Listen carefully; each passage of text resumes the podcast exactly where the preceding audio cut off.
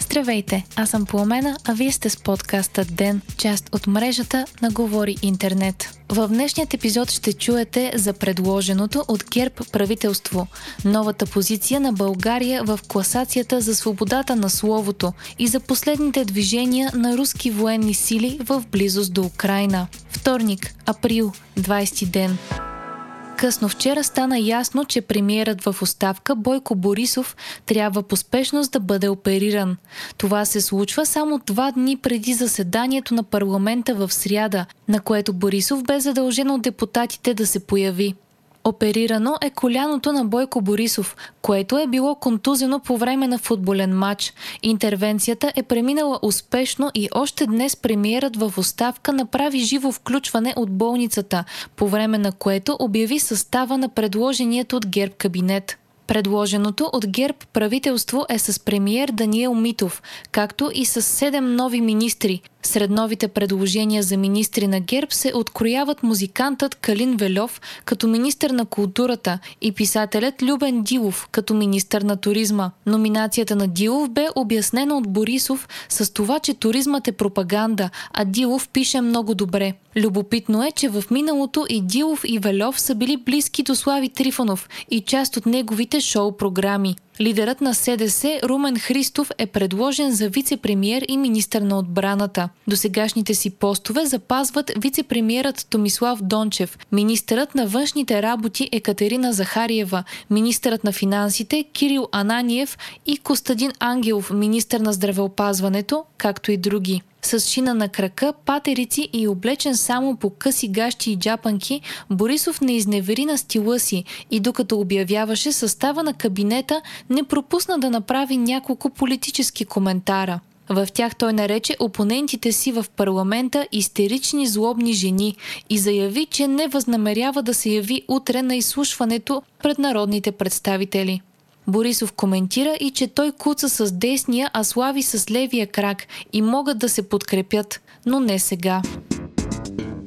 Днес президентът Румен Радев официално връчи първия мандат за съставяне на правителство на ГЕРБ, политическата сила с най-висок процент на парламентарните избори. По Конституция те ще имат 7-дневен срок да излучат кабинет. България е на 112-то място по свобода на словото в световната класация на репортери без граници. Ситуацията у нас се е влушила с един пункт от резултата ни миналата година, когато бяхме на 111-то място.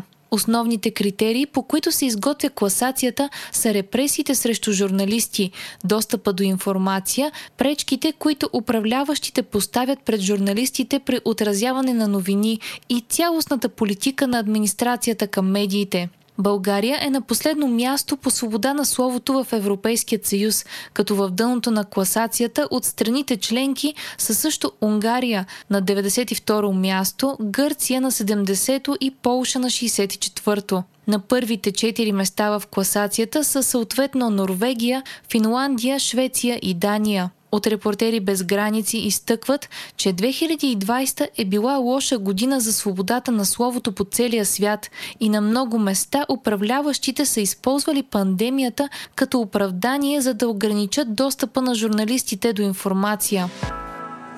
Днес стана ясно и тезата на МВР по делото, в което журналистът Димитър Кенаров успорва като незаконно задържането си под стража за 24 часа, съобщава Дневник. Пред Софийският районен съд от МВР са заявили, че Кенаров не е бил задържан, нито пък арестуван, а е бил поканен в МВР по време на протеста на 2 септември миналата година.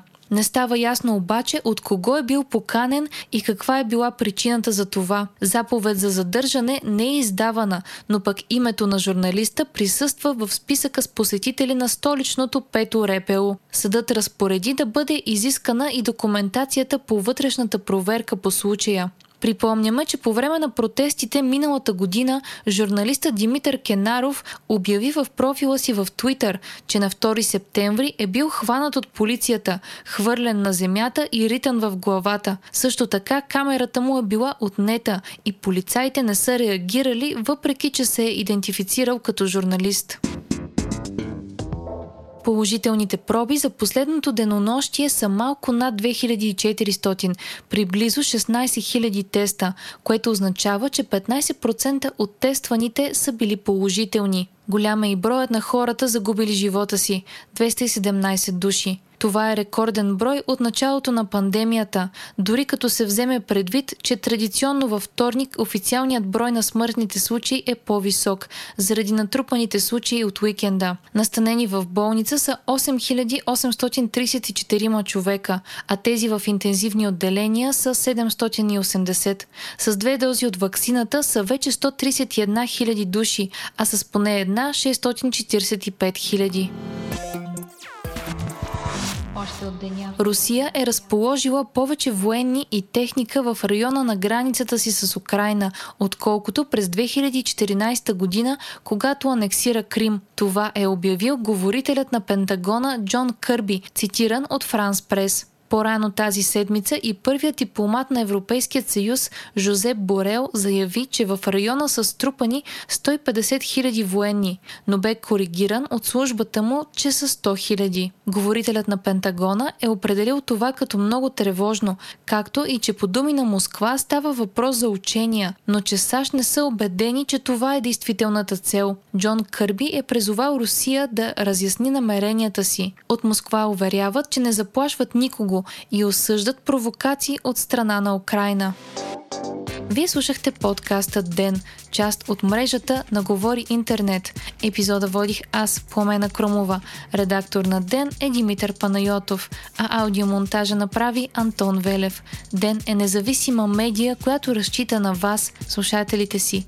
Ако искате да ни подкрепите, можете да го направите, ставайки наш патрон в patreon.com Говори Интернет, избирайки опцията Денник. Срещу 5 долара на месец ни помагате да станем по-добри и получавате достъп до нас и до цялата общност на Говори Интернет в Дискорд. Не изпускайте епизод на ден, абонирайте се в Spotify, Apple iTunes или някое от другите подкаст приложения, които използвате.